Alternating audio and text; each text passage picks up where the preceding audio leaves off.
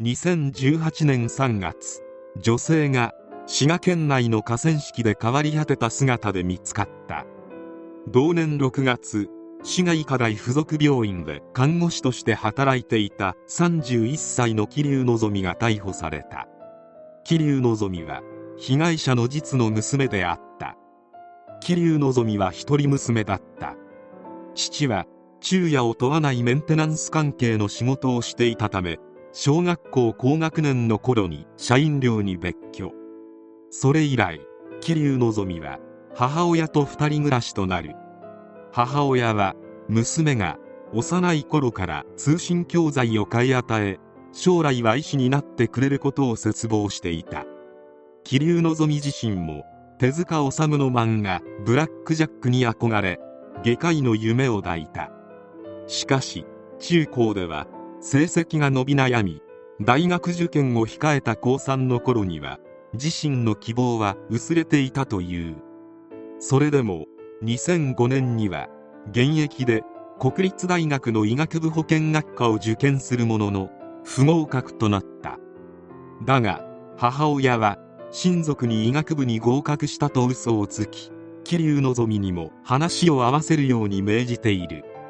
その際桐生のぞみは母親の束縛から逃れるために就職を考えたものの当時未成年だったこともあり母親の同意を得られず実現しなかった。母親は自由な時間を与えないようにと一緒に入浴するよう求め携帯電話は取り上げられた。桐生のぞみは3回にわたり家出をしたが母親が手配した探偵や捜索願いを受けた警察に見つかり家に連れ戻されている。そんな浪人生活が実に9年間に及んだが医学部に合格することは叶わなかった。そして母親は将来助産師になることを条件に市外科大学医学部看護学科を受験することを認めている。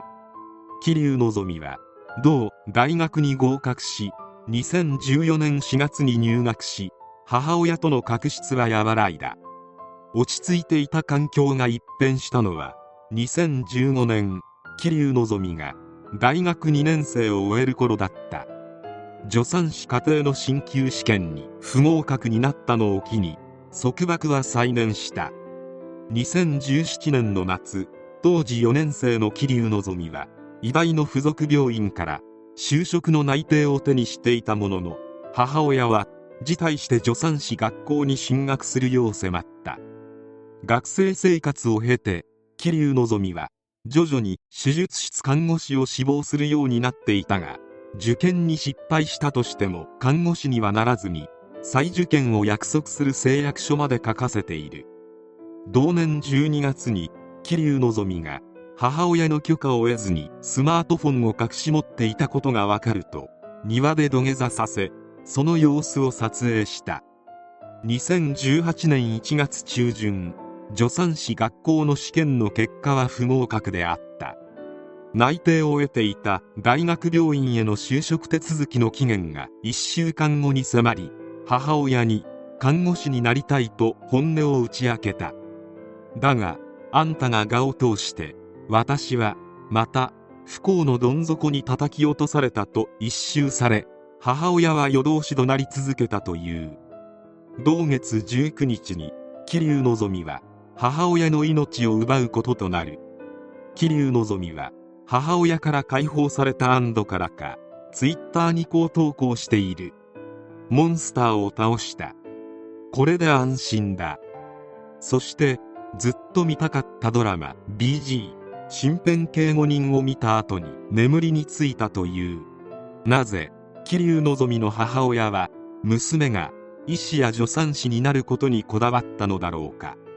桐生のぞみ自身によると母親自身の学歴へのコンプレックス看護師への偏見医師への尊敬があったと考えている。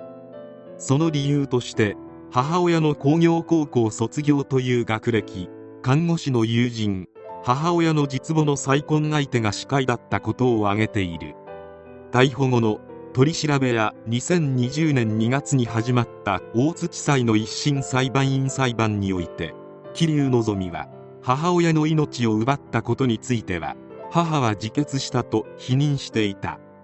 しかし母親には自決の動機がなく桐生希と二人きりだったため同年3月の判決公判では命を奪った罪を認定。懲役15年の実刑休刑懲役20年が下っている。その一方で判決は桐生希の育った環境を長年にわたり母子だけの閉鎖的な環境と指摘成人後も行き過ぎた干渉を受け相当に追い詰められた末に犯行に及び経緯には同情の余地があると結論付けた。裁判長は母に敷かれていたレールを歩み続けていたが自分の人生を歩んでくださいと説諭した。言い渡し後桐生希は何度も判決文を読み直したという。一審判決はまるで自分のことをずっと横で見ていたかのようだった。誰にも理解されないと思っていた母親との確執を認められたことで真相を話し罪と向き合うことを決めたのだという。判決後滋賀県内の拘置所に面会に訪れた弁護人に控訴審では命を奪ったことを認めると打ち明けた。2021年1月控訴審判決で言い渡された判決は一審よりも減刑された懲役10年。一審判決から大幅に減刑した。桐生希は時折ハンカチで目を押さえながら判決の読み上げを聞いた。自白したように罪と向き合い反省して償ってください。これからは自身の判断で進路を決めなくてはいけません。大変なこともあると思いますが負けずに自分の選んだ道を歩むことで構成してほしいと思います。言い渡し後裁判長が説諭すると桐生希は肩を震わせながら大きくうなずいた。その後弁護側検察側のいずれも控訴せず刑が確定している。あまりに悲しい事件である。